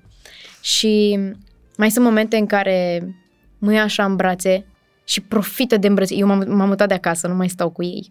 Și a suferit foarte tare în momentul în care m-am, m-am mutat. Și de câte ori mă, mă prinde să mă îmbrățișeze, mă îmbrățișează așa de parcă eu știe că nu o să mă mai îmbrățișeze mult timp, știi? Pe când, când stăteam cu ei, aveam pupatul de noapte bună, îmbrățișatul de noapte bună, o făceam zilnic. Numai atunci când eram supărate, plecam așa îmbufnate amândouă în camera noastră și nu ne vorbeam o zi, două, până când se linișteau apele. Uh, dar aveam zilnic chestia asta de atingere, știi? Mm-hmm. Iar de când m-am mutat de acasă, îi simte lipsa pentru că nu ne mai vedem atât de des. Și de câte ori uh, mai avem așa, câte un moment emoțional, uh, mă îmbrățișează ca și cum ar fi ultima îmbrățișare și mă ține acolo să, să pot să se mai bucure încă o secundă în plus. Și mai zice câte un puiul meu. Și sunt, hai mă, ce drăguț, știi? Adică am ajuns la un nivel la care simt că pe lângă recunoștința mea față de ea, are și ea un soi de recunoștință față de mine, că am fost deschisă să avem o relație atât de apropiată, știi? Ca între fete. Da. Că a câștigat... Uh... Că a câștigat și o prietenă și o fetiță cu care poate purta altfel de discuții față de băieți, na, care sunt și oricum și mult mai mari. Da. Îmi place pragmatismul ăsta al tău, l-am urmărit pe toată perioada uh, discuției. Uh, și am eu așa un uh, simț al uh, oamenilor. E talentul meu special, e ceva cu care uh, mă laud. Și uh, sunt sigură că sub realitatea asta în care tu ești foarte ancorată și foarte pragmatică și nu ți-e teamă să faci alegeri, nu te-ai ferit niciodată să faci alegeri, uh, cred că se ascunde un mare munte de căldură care abia așteaptă să iasă la suprafață, de data asta nu în vreun rol, nu în vreo telenovelă, ci ca om, ca artistă, ca femeie, ca fică. E ceva ce am simțit să spun, e ceva ce simt Mulțumesc. acum. Știi? Uh, Mulțumesc. pentru că vezi, tu, noi cu toții cunoaștem povestea ta pentru că ai fost idolul generației până la urmă, generații întregi de copii, dar e foarte frumos să vezi cum uh, care e omul din spatele ecranului și cum e, e omul din spatele ecranului. Da, pentru mine m, întotdeauna a fost o frustrare că din cauza, mă rog, datorită faptului că tot timpul oamenii m-au văzut într-un rol, n-au avut ocazia să mă vadă și pe mine omul sincer și într-un cadru în care să pot vorbi și despre Trăiri despre sentimente. Da, știi, și despre părțile mai puțin roz, pentru că pe Instagram, pe Facebook, eu nu, nu sunt genul care, deși trec prin, trec și eu ca tot omul prin situații grele, prin momente dificile, prin nervi, furie, frustrare, tristețe și așa mai departe, nu mi se pare că cine sunt eu să postez într-un moment în care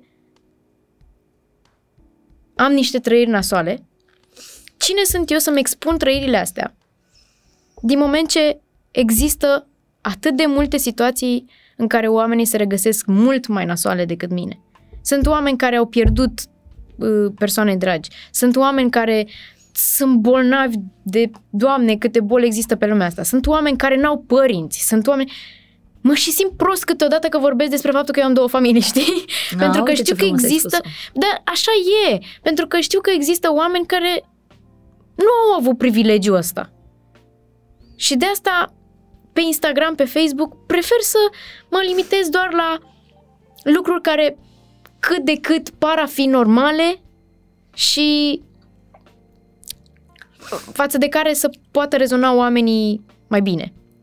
Nu sunt genul care să se plângă pe Instagram de cât de nasoală e viața.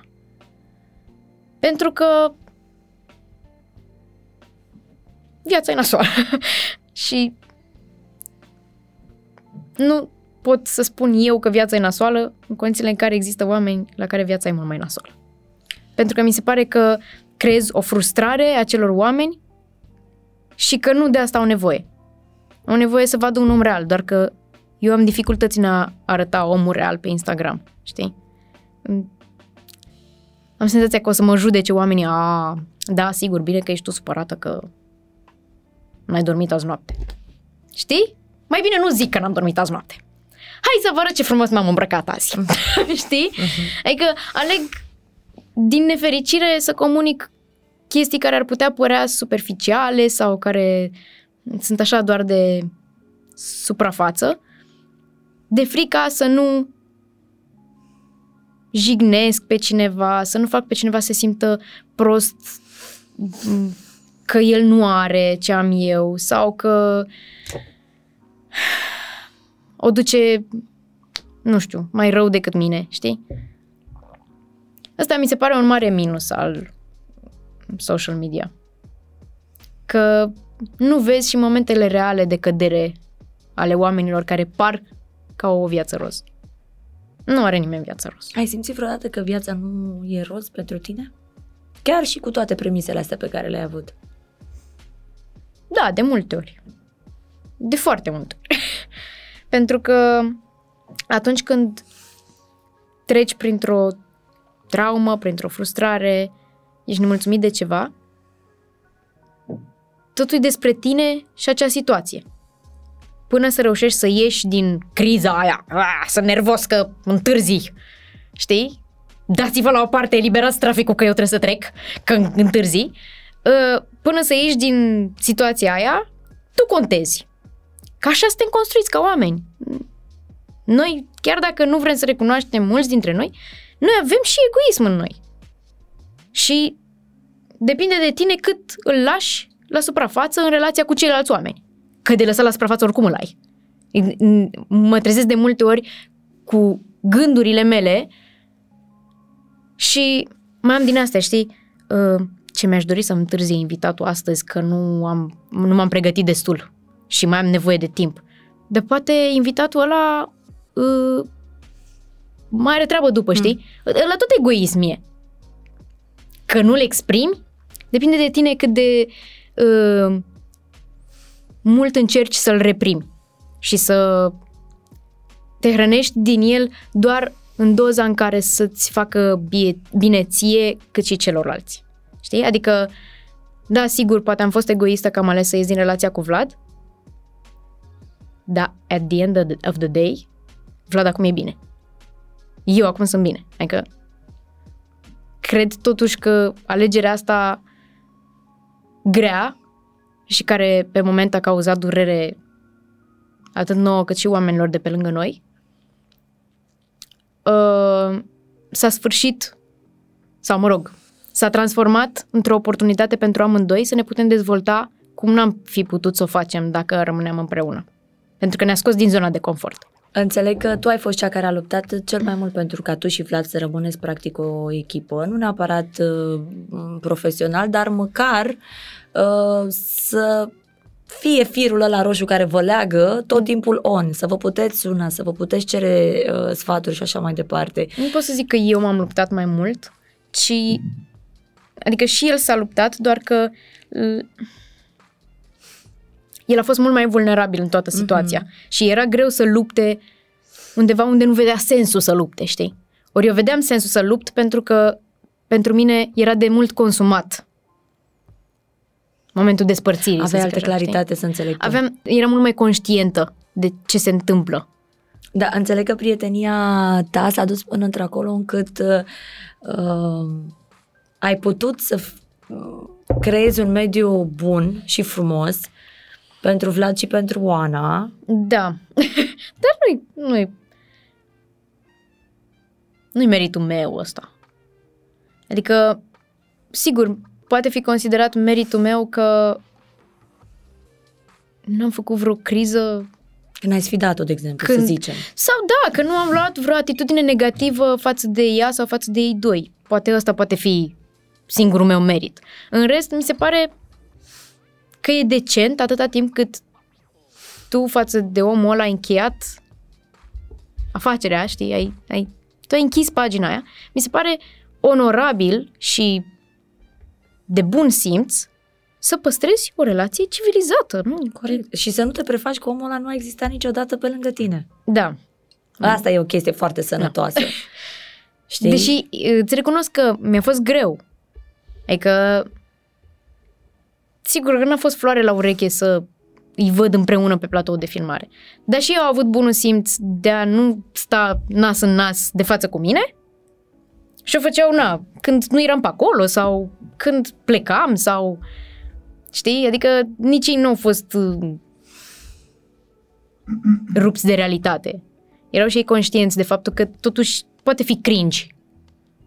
Dar au ales să facă chestii care să nu dezvolte un cringe din ăsta. Mm-hmm. Să fie totul confortabil. Da. Și uh, sigur că mi-a luat ceva până m-am obișnuit, cel mai tare test cred că a fost... Uh, doamne! Uh, cred că cel mai tare test a fost când ne-am întâlnit toți patru la o nuntă a unui prieten comun.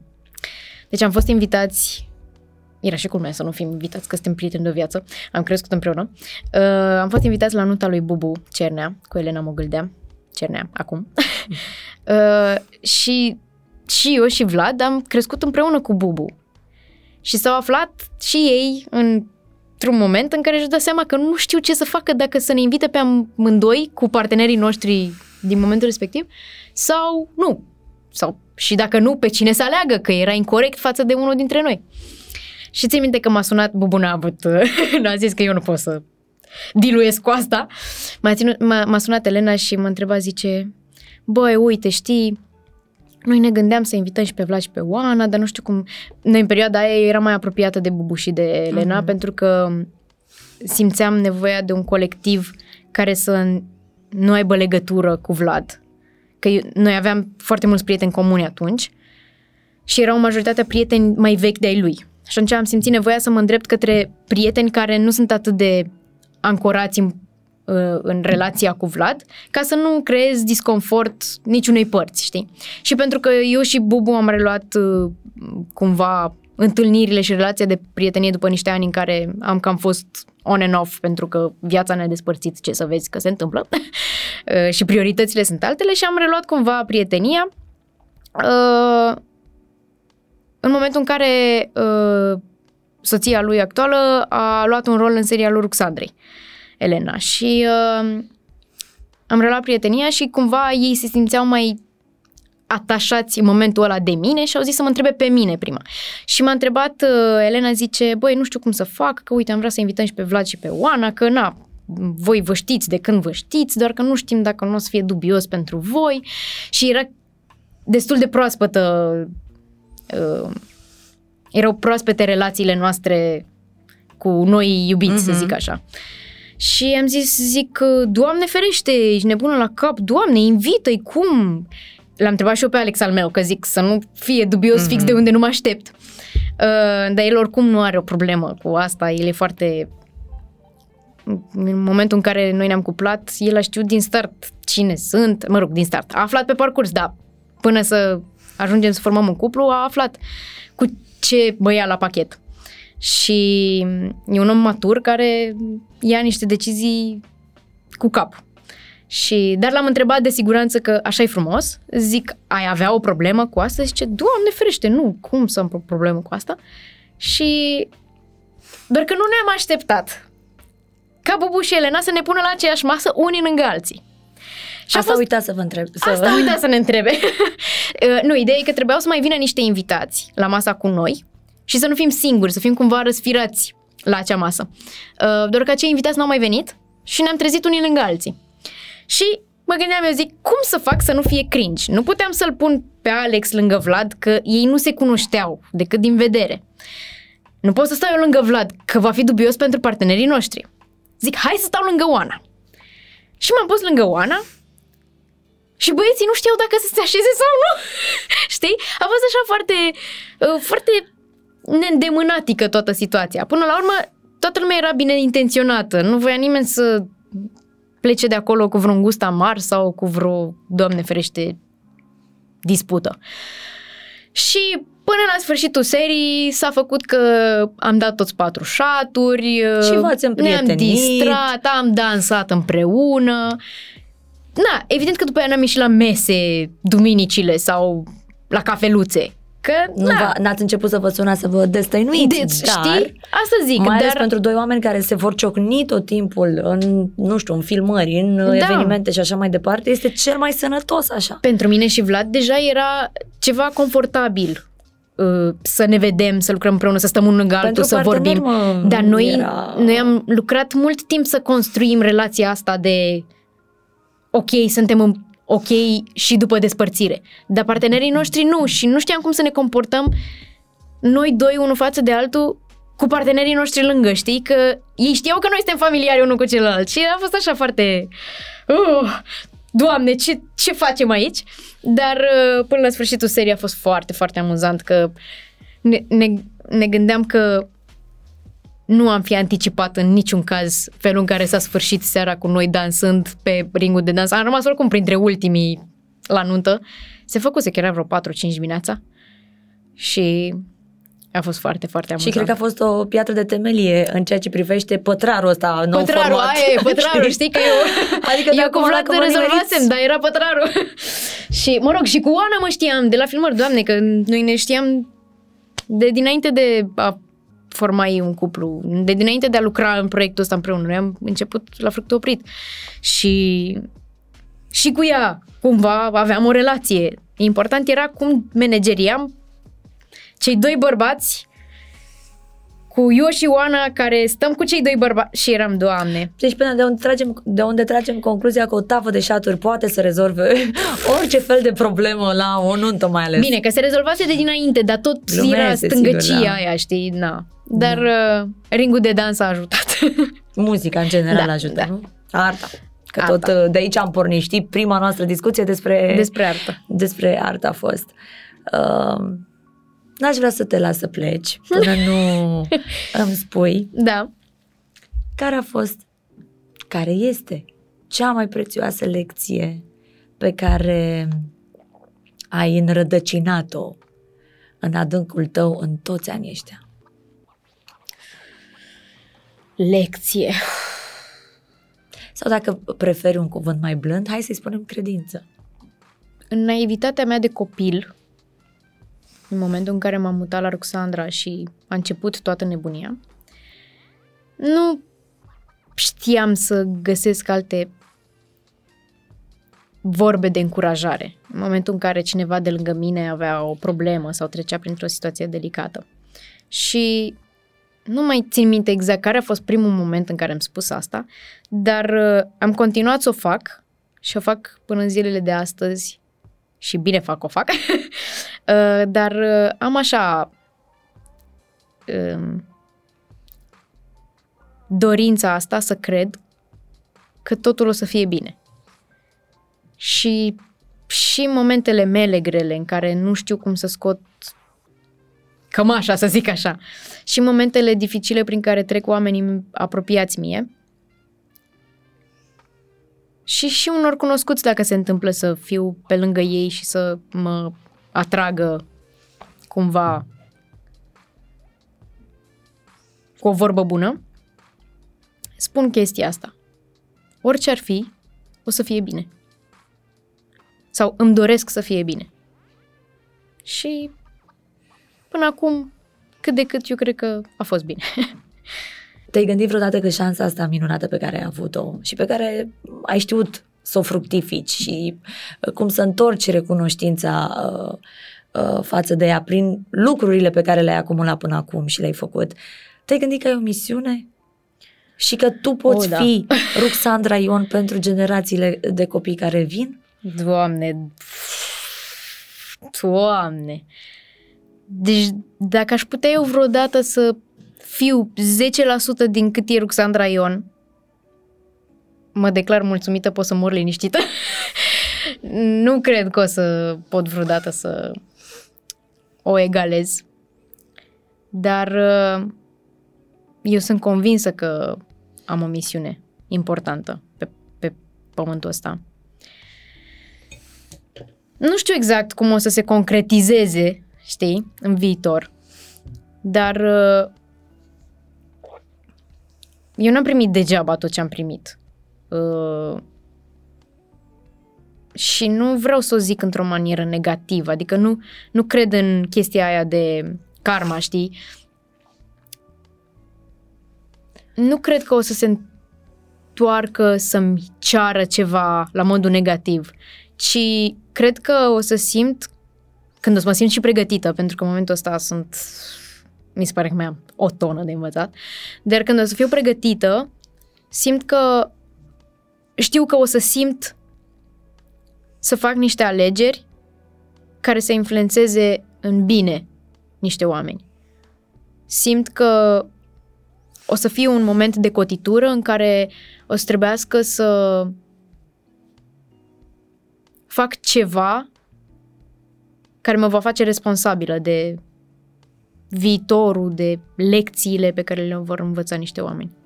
Adică tot ce ai primit nu a venit să, să-ți ceară la un moment dat socoteală, ci prin tine să dai mai departe. Da, și ar fi și păcat să nu, să nu vreau și să nu pot să dau mai departe, știi? Mi se pare că oamenii ca mine care au primit o șansă la o viață mai bună au atât de multă putere să întoarcă altora ceva poate de 10 ori mai bine, știi? Că poți să înveți din experiențele din viață să dăruiești de 100 de ori mai bine decât ai primit tu. Dar mi s-ar părea atât de păcat să nu profit, știi? Băi, eu, uite, mi s-au întâmplat niște lucruri, hai să vedem cum putem să... Mi-ar plăcea, ce să zic, mi-ar plăcea să... Acum, dacă mă întrebi așa, uite, o să zic eu o întrebare la care vreau să răspund. Te rog!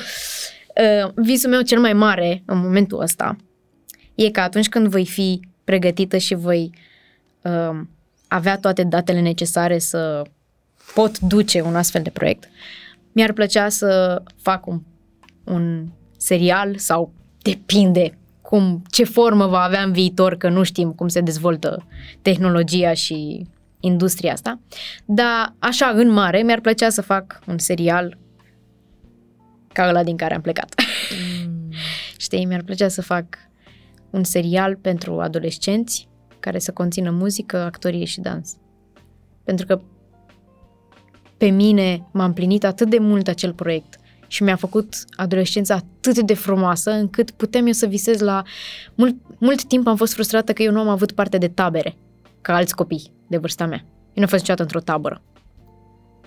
Dar de fapt, eu am fost în cea mai tare tabără ever. Am fost în turneu prin țară cu o gașcă de puști, supravegheați de o doamnă profesoară, adică Ruxandra Ion, care, doamne, cât, cât, doamne, cât ne-a mai certat și cât ne-a mai strunit, că eram, știi vorba aia, draci împielițați? Mm, pot să-mi imaginez. Sunteți 20 de copii plini de hormoni și cu capul plin de năzbutii. A trebuit să ne țină în frâu. Mi-ar plăcea să, să pot oferi și eu mai departe uh, morala și învățăturile pe care le-am dat noi mai departe prin roluri, rolurile noastre din serial, știi? Că dacă stai să te uiți, noi am, am și educat generația Lala. Noi nu doar le-am dat divertisment. Noi i-am învățat niște valori acolo. Și pentru chestia asta, Ruxandra jos pălăria, pentru că ea știut întotdeauna cum să transmită o poveste care să-ți și rămână mai departe. Deci mi-ar plăcea dacă, măcar să, să nu știu, să țin și eu bumul la un astfel de proiect, știi? Să pot retrăi prin uh, experiențele altor copii și tineri care să interpreteze personajele, să pot retrăi perioada aia, care a fost fascinantă. Și care, uite, te-a conturat. Și nu numai pe tine.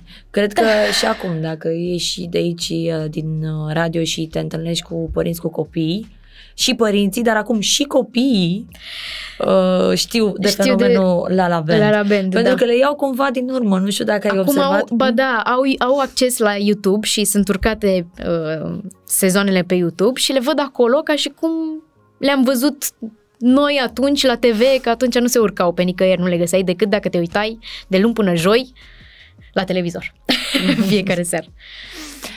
Da. Frumoasă poveste ai, uh, Cristina. Mă bucur că mulțumesc. am împărtășit-o aici la o cafeluță și la un pahar de apă plată. Îți mulțumesc din suflet că mi-ai oferit ocazia pentru că și că m-ai ajutat să mă deschid, pentru că nu, nu fac așa în orice condiții și mi-e greu să devin vulnerabilă, cum spuneai tu la început, uh, fără să am un cadru în care să pot să o fac liniștită. Deci îți mulțumesc din suflet. Mă bucur că te-ai simțit uh, bine. Ai fost un interlocutor pe cinste.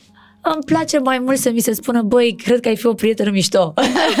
Desigur, dacă vrei să, să construim o, pre- o prietenie frumoasă, eu sunt deschisă. Eu duc lipsă de prieteni uh, care să înțeleagă greutatea trecutului meu, cumva.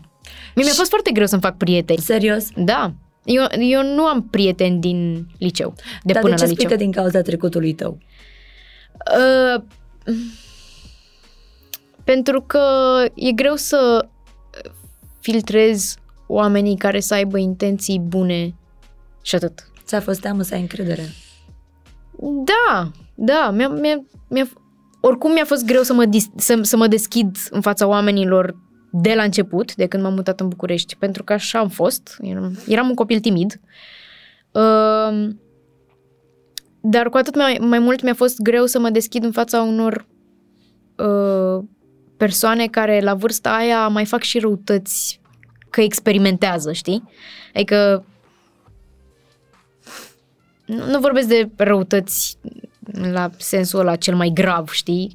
Din fericire nu am avut parte de bullying uh, și m- mulțumesc lui Dumnezeu că nu am avut parte pentru că nu știu cum aș fi trecut peste. Mă uit la ce se întâmplă în ziua de azi și sunt absolut șocată. Uh, dar uh, am avut parte de răutăți, uh, de invidii din astea de copii, știi? Care, dacă te uiți acum în urmă, doamne, sunt apă de ploaie.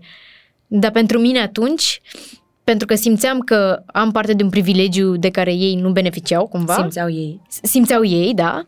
Uh, îl simțeam și eu ca pe ceva ce am dreptul să am, știi? Mm. Și atunci eram, nu știam cum să, ne, să gestionez relațiile de prietenie atunci. Și n-am, n-am putut să-mi fac prieteni. Am o singură prietenă care, suntem prietene când ne mai vedem, știi? Adică ne înțelegem bine când ne vedem, dar n-am păstrat legătura așa în fiecare zi sau să ne vedem la cafea o dată pe săptămână. În schimb, primele, primii prieteni pe care mi-am făcut au fost în facultate um, și pe care îi am și până în ziua de astăzi și sunt prietenii mei cei mai buni și gașca mea de fete. Uh, cu care chiar dacă mă văd odată la o lună, două, că așa reușim să ne sincronizăm, că ce să vezi, viața ne-a luat uh, pe sus pe fiecare în domenii diferite și cu vieți diferite, dar de fiecare dată când uh, reușim să ne sincronizăm, ne înțelegem ca și cum ne-am văzut ieri, ca și cum ne-am mm-hmm. auzit la telefon în fiecare zi, deși nu se întâmplă asta.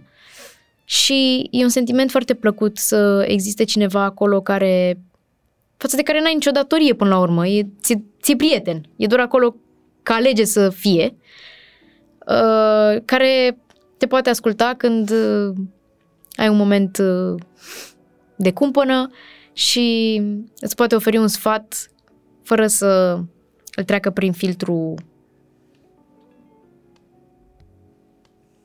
prin filtru a cine sunt, știi? Că e, e foarte greu ca om în vizorul unei țări întregi să-ți faci prieteni care să nu aibă și interese personale, știi? Și să profite de chestia asta. Dacă tu, Cristina, nu mai știi cine ești, unde te întorci? La Vorona sau în București? Mm.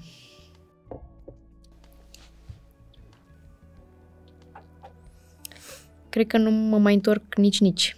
Dacă oricum îmi era greu să mă întorc la țară, la ei mei, pentru că nu mă mai regăseam acolo, după despărțirea de Vlad a devenit greu să mă întorc și în dormitorul în care stăteam la Ruxandra. Cumva au fost etape care au trecut, le-am trăit, dar e bine să rămân acolo, nu, nu mai vreau să mă întorc, știi, la ele. A fost mult timp după ce eu și Vlad ne-am despărțit în care uh, nu mă mai simțeam confortabil în mediul ăla, pentru că mi-aducea aminte de lucruri, știi? Uh, și după ce a murit și pisica, uh, pisicuța mea care m-a vegheat, îmi place mie să zic așa, din momentul în care am venit la Alexandra, uh, nu am mai putut să dorm deloc în dormitorul Pentru că ea a murit sub patul meu și cumva n-am, n-am mai găsit pacea acolo, știi? Atunci când vreau să mă întorc la mine, uh, fac o plimbare în natură, în general. Dacă se întâmplă să am norocul să plec pe undeva pe la munte, sunt cea mai fericită. Că îmi place vegetația și verdeața de nu mai pot, că mi-aduce aminte de copilărie. Mm-hmm. Uh, și aș putea să mă pierd zile întregi stând și făcând nimic, observând natura. Uh, dar când nu am posibilitate să fac asta, am parcul lângă casă și iau câinele de lesuță și uh, îmi dau reset așa la, la gânduri. Și relația ta cu Dumnezeu care e? Îmi place să-L vizitez din când în când în propria casă, doar în mediul în care simt eu, mă simt eu confortabil, cumva. Adică duhovnicul meu a rămas în Vorona și de câte ori mă mai întorc acolo, mă duc și îl vizitez și stăm de povești și... Și cred că și el a avut un cuvânt de spus în uh, decizia pe care au luat-o ai mei când aveam eu 12 ani de a mă lăsa să vin la București. Am așa o vagă senzație, nu mi-a spus niciodată, dar cred că a avut de-a face cu asta. Uh, dar pentru că asta se întâmplă foarte rar, adică, nu știu, o dată de două ori pe an să mă duc acolo. Uh, cred că îl găsesc cel mai mult în momente în care mă găsesc, mă, mă nu știu, mă, mă simt descumpănită și am nevoie de înțelegerea cuiva care știe prin ce am trecut și știe dacă sunt capabilă să merg mai departe sau nu. Um, aș vrea să spun că sunt uh, o ființă religioasă. Eram când eram copil, uh, dar uh, eram pentru că așa era toată familia mea și ăla era mediul în care am trăit, nu știam altfel duminică eram la biserică, nu exista să nu mergi la biserică. Uh, iar de când am venit la București, mi-e foarte greu să găsesc un spațiu, adică o, o biserică unde să să simt că nu sunt uh, văzută, privită. Știi, mi-e foarte greu să mă detașez de mediul ăsta fizic și să, să-l accesez pe cel spiritual. Cred că cel mai des o fac din confortul propriilor plimbări în natură, acasă dacă sunt singură. Pentru ce îi mulțumesc cel mai des? Că sunt sănătoasă. Una dintre cele mai mari frici, cele mai mari frici ale mele recent acceptate um, este frica de a nu îmi pierde capacitatea de a-mi exercita uh, pasiunile. Mi-e frică că dacă aș păți ceva și n-aș mai putea să îmi folosesc vocea sau corpul pentru actorie și muzică, um, nu, nu aș ști ce altceva să fac. Nu, nu cred că aș găsi puterea să merg mai departe. Mi-au dat atât de mult sens aceste două pasiuni, încât nu, nu cred că pot trăi fără ele. Și cred că asta e cea mai mare frica mea. Să nu cumva să se întâmple ceva să nu pot să le mai să mă mai bucur de ele. Știi? Da. Și iar mă întorc la ochișorii albaștri. da, da. Știi că am dansat și eu.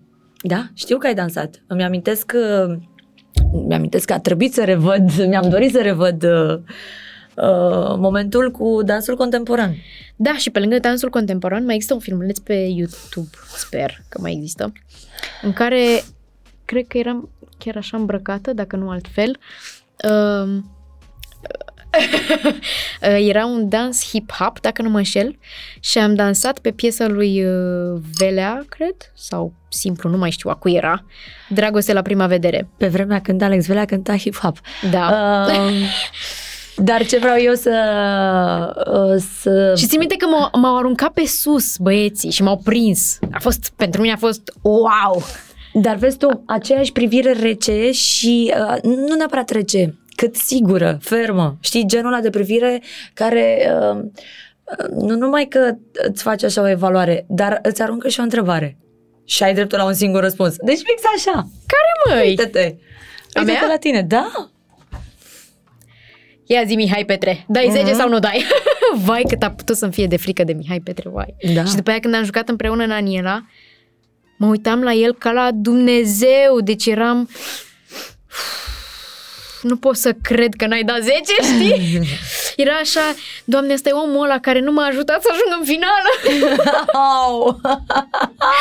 da, păi noi, noi n-am câștigat. Adică eu am câștigat pe ceva mult mai prețios pe viață, dar concursul nu, l-am, nu l-am câștigat.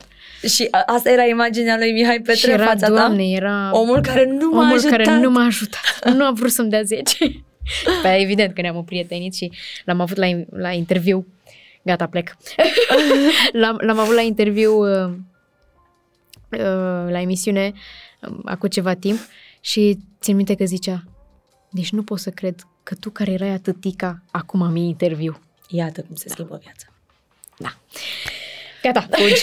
Știu că trebuie să mergi la o filmare. Da. Mulțumesc mult de tot de, de discuție, de mărturisiri, de atmosferă, de poveste. Eu mulțumesc pentru cadrul ăsta în care am putut să mă deschid. E deschis la mine non-stop.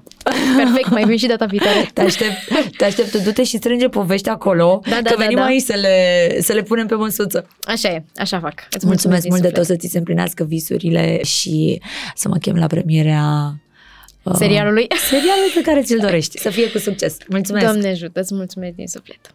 Mulțumim mult de tot că ne-ați uh, urmărit. Mulțumesc din suflet pentru toate mesajele pe care mi le dați de fiecare dată când terminați de vizionat un episod uh, din Dilema. Asta mă ajută mult de tot și uh, îmi dă curaj să merg mai departe și mă simt și foarte bine să vă văd atât de activi în comunitatea mea. Nu uitați să dați mai departe episodul ăsta oricui credeți voi că are nevoie așa de poate un imbold, de un curaj, pentru că este în sine o poveste despre curaj, o poveste care te îndeamnă să privești uh, viața cu ochi mai blânzi, indiferent de momentul în care uh, te afli acum. Canalul pe care îl puteți uh, viziona podcastul este Zunivers, ne-ar ajuta mult de tot un subscribe, un like, o inimioară. Emma de la Zu sunt eu, pe vinerea viitoare. Zunivers Podcasts